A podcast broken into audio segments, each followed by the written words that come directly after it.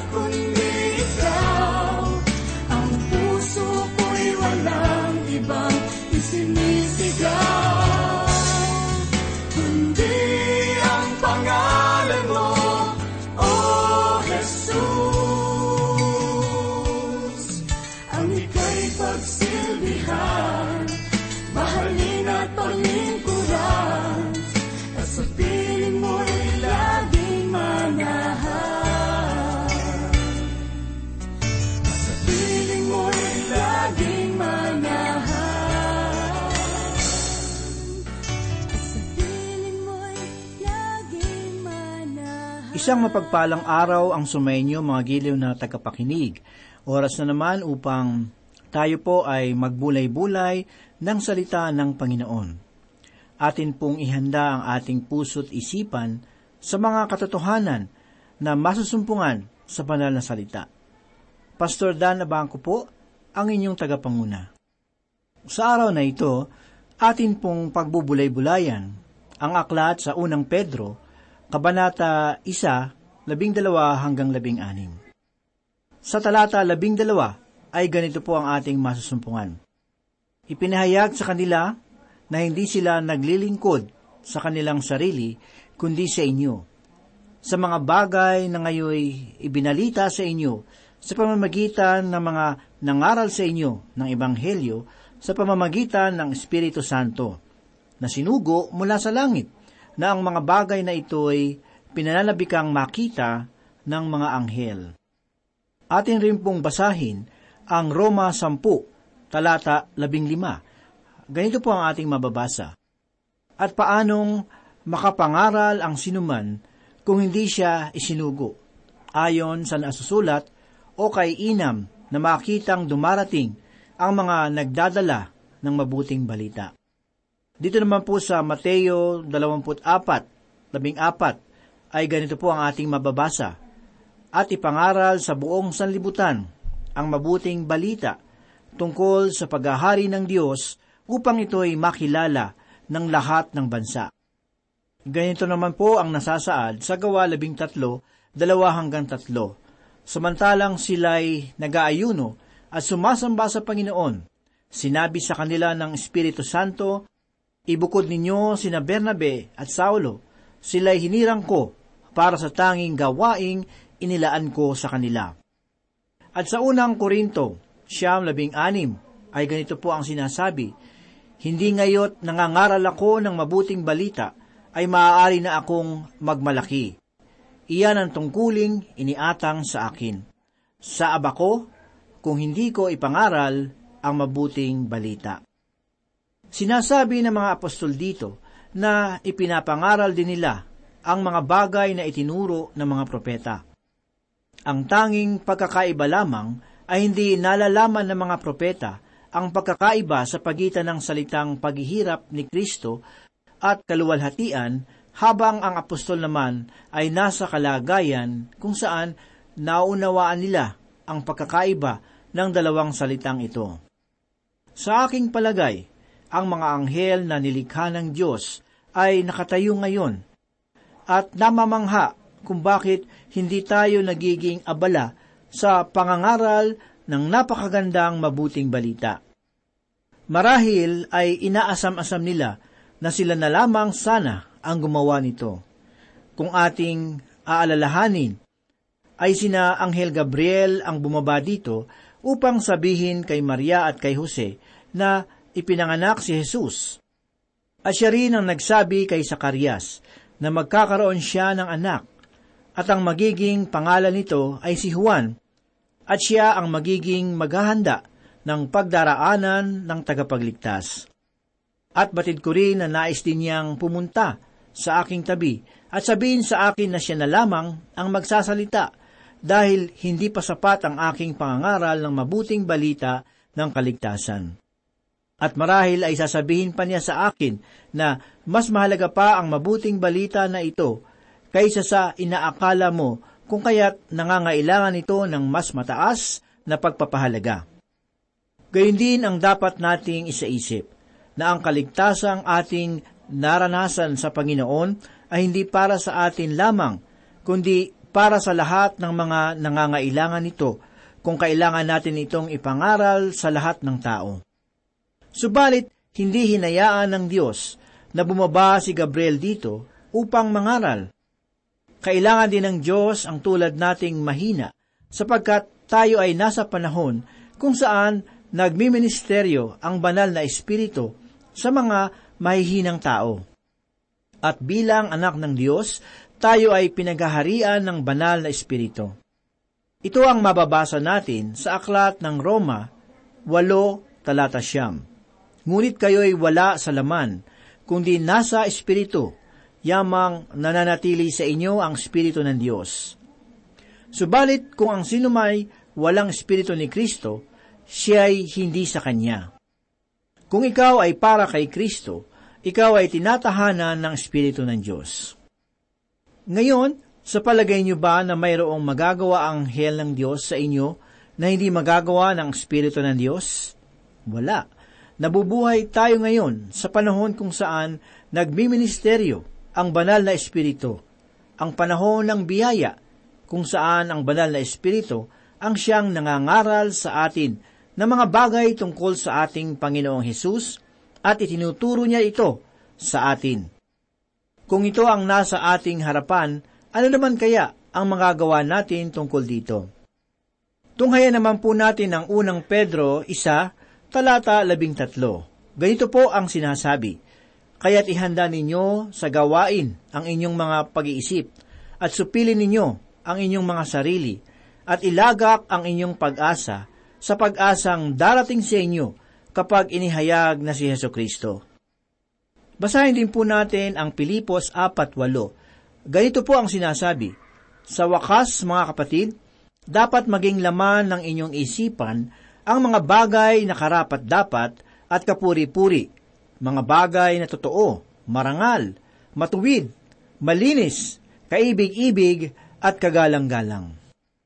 Basahin din po natin ang unang Korinto 2, labing anim. Ganito po ang sinasabi, Ganito ang nasasaad sa kasulatan. Sino ang nakakaalam ng pag-iisip ng Panginoon? Sino ang makapagpapayo sa Kanya? Ngunit ang pag-iisip ni Kristo ay taglay natin. At sa Kawikaan 25, 23, ganito po ang sinasabi, Ang taong walang pagpipigil ay tulad ng lunsod na walang tanggulan, madaling masakop ng mga kaaway. Kung titingnan natin ang unang bahagi ng talatang ito, sinasabi sa atin sa bahaging ito na kailangan nating kumilos o gumawa para sa gawain ng Diyos. Sinasabi rin sa atin sa talatang ito na kailangan nating supilin ang ating mga sarili. Sa papaanong paraan? Sa pamamagitan ng tamang ugali ng ating pag-iisip at matapat na pag-aaral ng salita ng Diyos. Kung hindi tayo lalapit sa salita ng Diyos, ay hindi tayo malalapit sa tunay na kaugnayan sa ating Panginoon. Sapagkat ang lahat ng nais niyang sabihin sa atin ay nasusulat sa kanyang mabuting balita. Ito ay dakilang liham ng pag-asa. Bakit kailangang maging matatag ang mga mananampalataya sa pagsubok na ibibigay ni Kristo? Sapagkat mayroon tayong pag-asa, at ang pag-asang ito ay nakabatay sa muling pagkabuhay ni Heso Kristo. Sa panahon na kukunin na ng Panginoon ang kanyang iglesia sa sanlibutang ito, ay magdadala siya ng madaming biyaya, sapagkat kukunin niya ang lahat ng mga mananampalataya at ang nababatay sa ating paglilingkod ang paghahatol ng Panginoon. At tatanggap tayo ng maraming biyaya sa panahong iyon.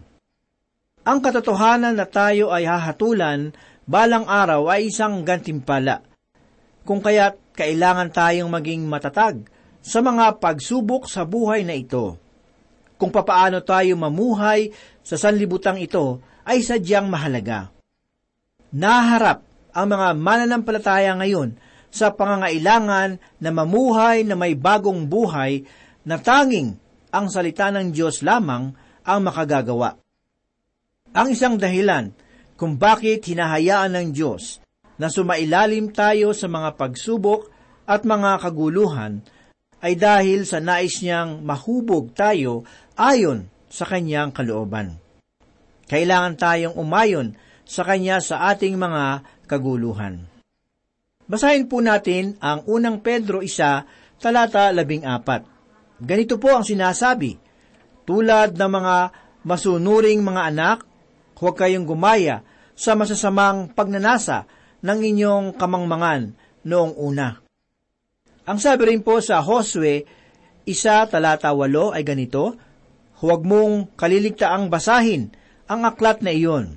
Dili-diliin mo iyon araw-gabi upang matupad mo ang lahat ng nasusulat doon. Sa gayon, giginhawa ka at magtatagumpay.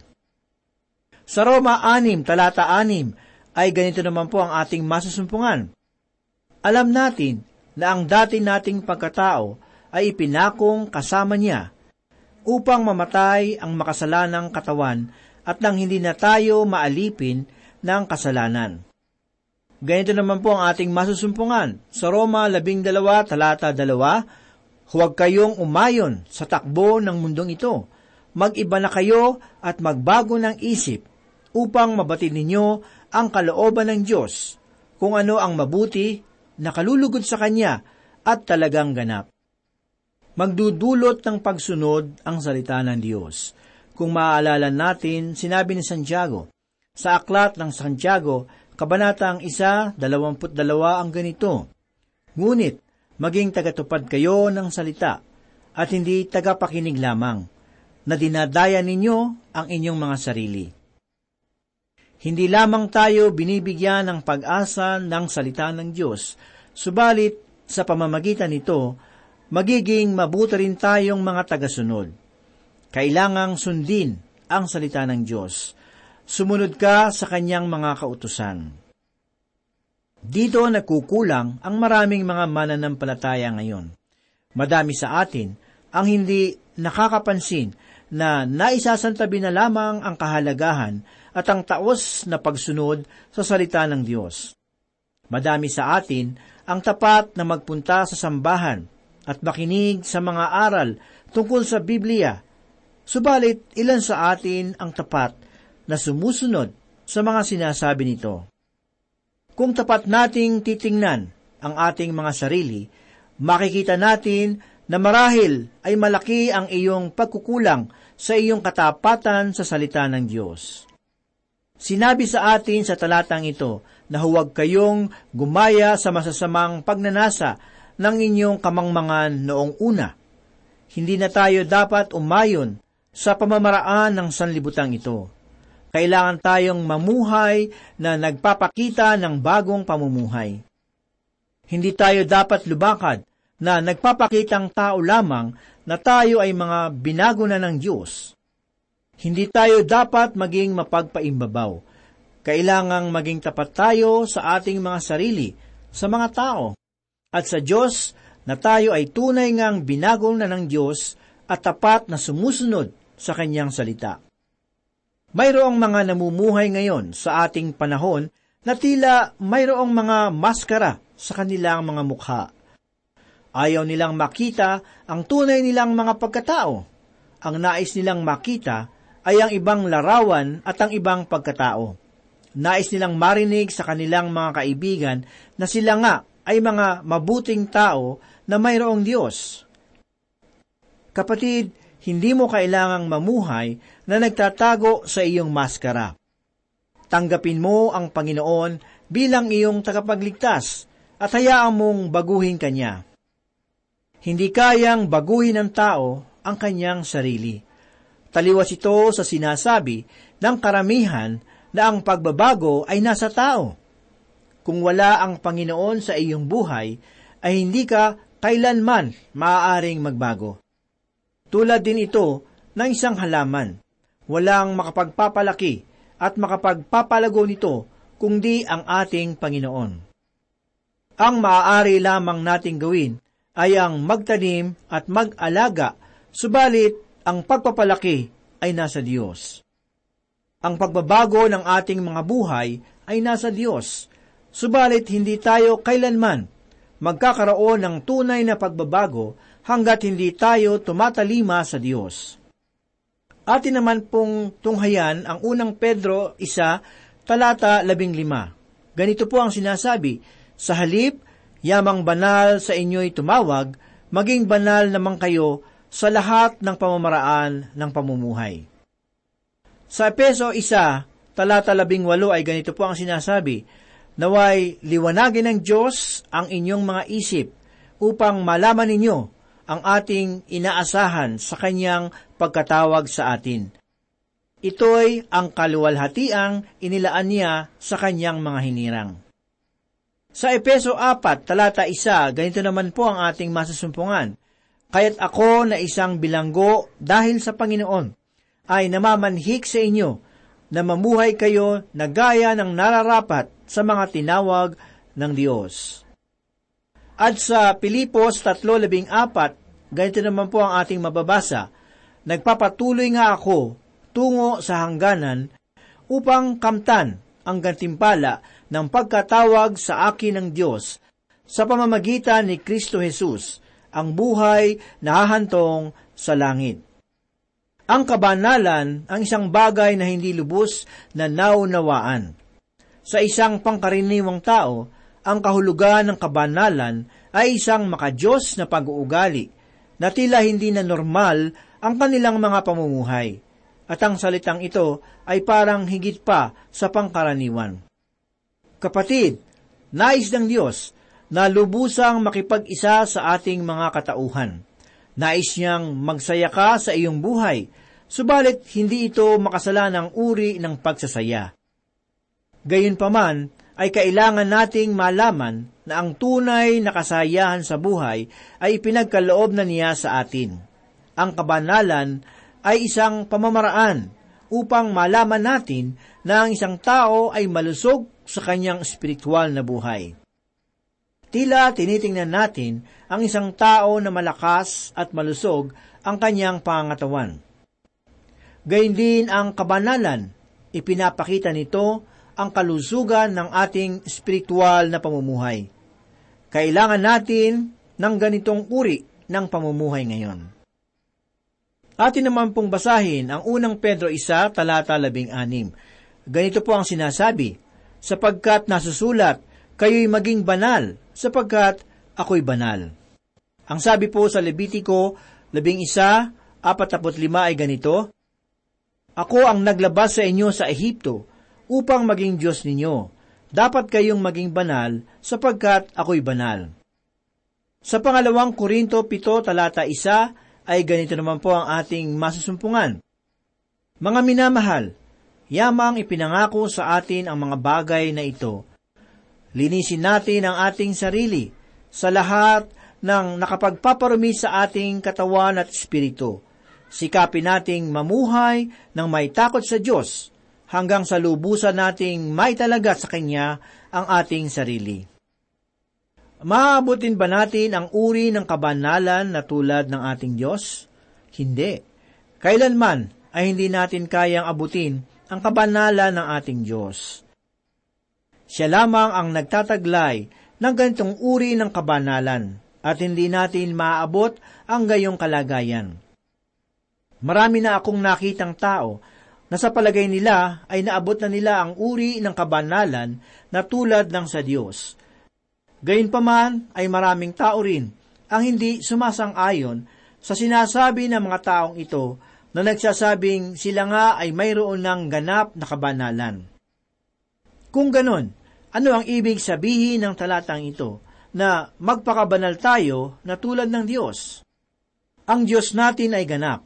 Mayroong napakagandang katangian at kahit na tayo ay tao lamang, ay lumalago rin tayo sa ating pananampalataya. Maaari nating sabihin na napakaganda ng isang sanggol, subalit pagkatapos ng labing pitong taon ay sanggol pa rin ito, mayroong malaking kamalian sa batang ito. Sana sa mga panahong iyon ay malaki na siya at nakapaglalaro na tulad ng ibang mga kabataan sa kanyang gulang. Gayon din naman ang nangyayari sa isang mananampalataya. Lumalago rin tayo. Kapag hindi tayo lumago, ay mayroong malaking kamalian sa ating mga buhay. At papaano tayo lumalago? Sa pamamagitan ng salita ng Diyos. Makapangyarihan ang salita ng Diyos.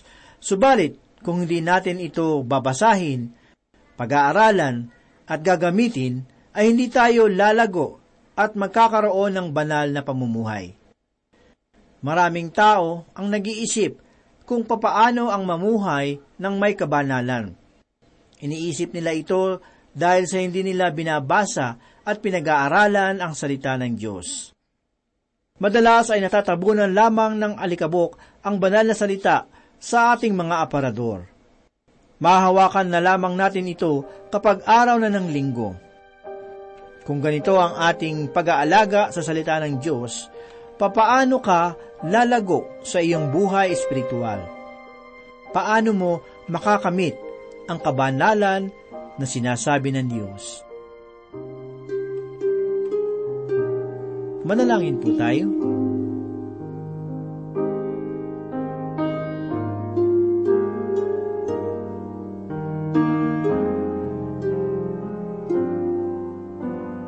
Maibigin at mapagpala naming Diyos, Ama naming makapangyarihan sa lahat. Salamat muli, Panginoon, sa pagkakataong pag-aralan at pagbulay-bulayan ang iyong banal na salita. Ito po ay nagdulot kabusugan ng aming kaluluwa. Dinadalangin namin ang aming mga kaibigan at tagapakinig na patuloy na sumusubaybay sa programang ito. Aming hinihiling ang kagalakan at maging ang tibay nawa sa kanilang pananampalataya. Ikaw ang gumabay sa amin upang maisabuhay namin ang iyong mga katuruan. Dinadalangin namin ang aming mga kaibigan at tagapakinig na patuloy na sumusubaybay sa programang ito. Aming hinihiling ang kagalakan at maging ang tibay nawa sa kanilang pananampalataya. Ang iyong mga salita na kanilang napapakinggan.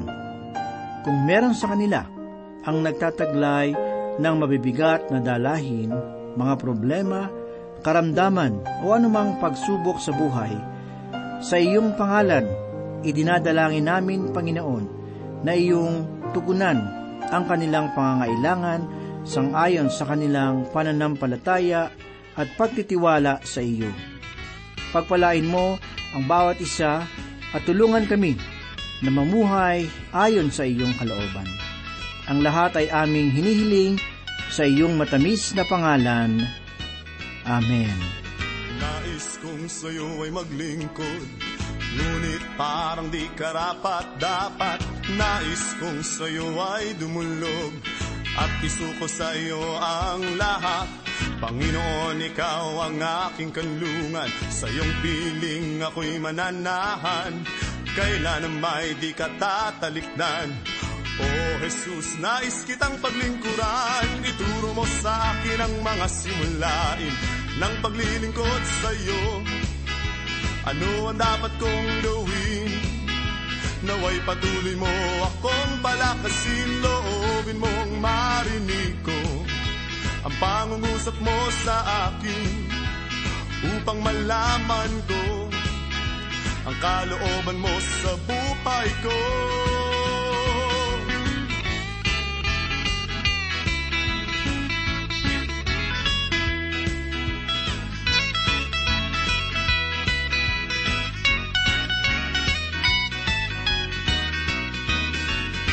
Nais kong sa'yo ay maglingkod.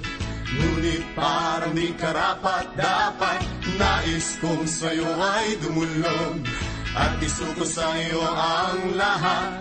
Panginoon, ikaw ang aking kanlungan. Sa iyong piling ako'y mananahan.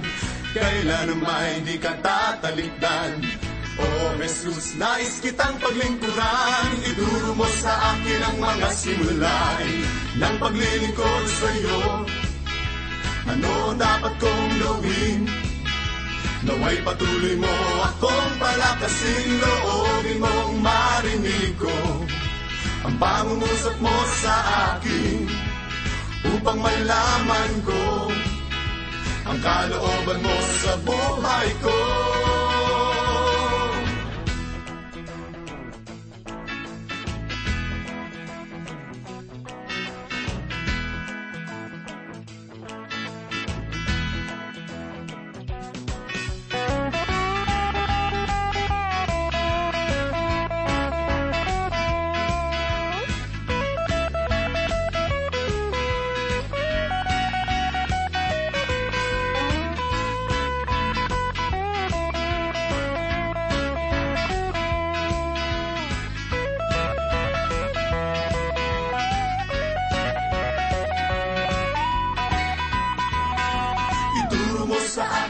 mga simulain ng paglilingkod sa iyo. Ano ang dapat kong gawin? Naway patuloy mo akong palakasin Loobin mong marinig ko Ang pangungusap mo sa akin Upang malaman ko Ang kalooban mo sa buhay ko Ituro mo sa akin ang mga simulain Ng paglilingkod sa iyo ano ang dapat kong gawin? Naway patuloy mo akong palakasin Loobin mong marinig ko. Ang pangungusap mo sa akin Upang malaman ko Ang kalooban mo sa buhay ko. Jesus, oh aking Jesus, oh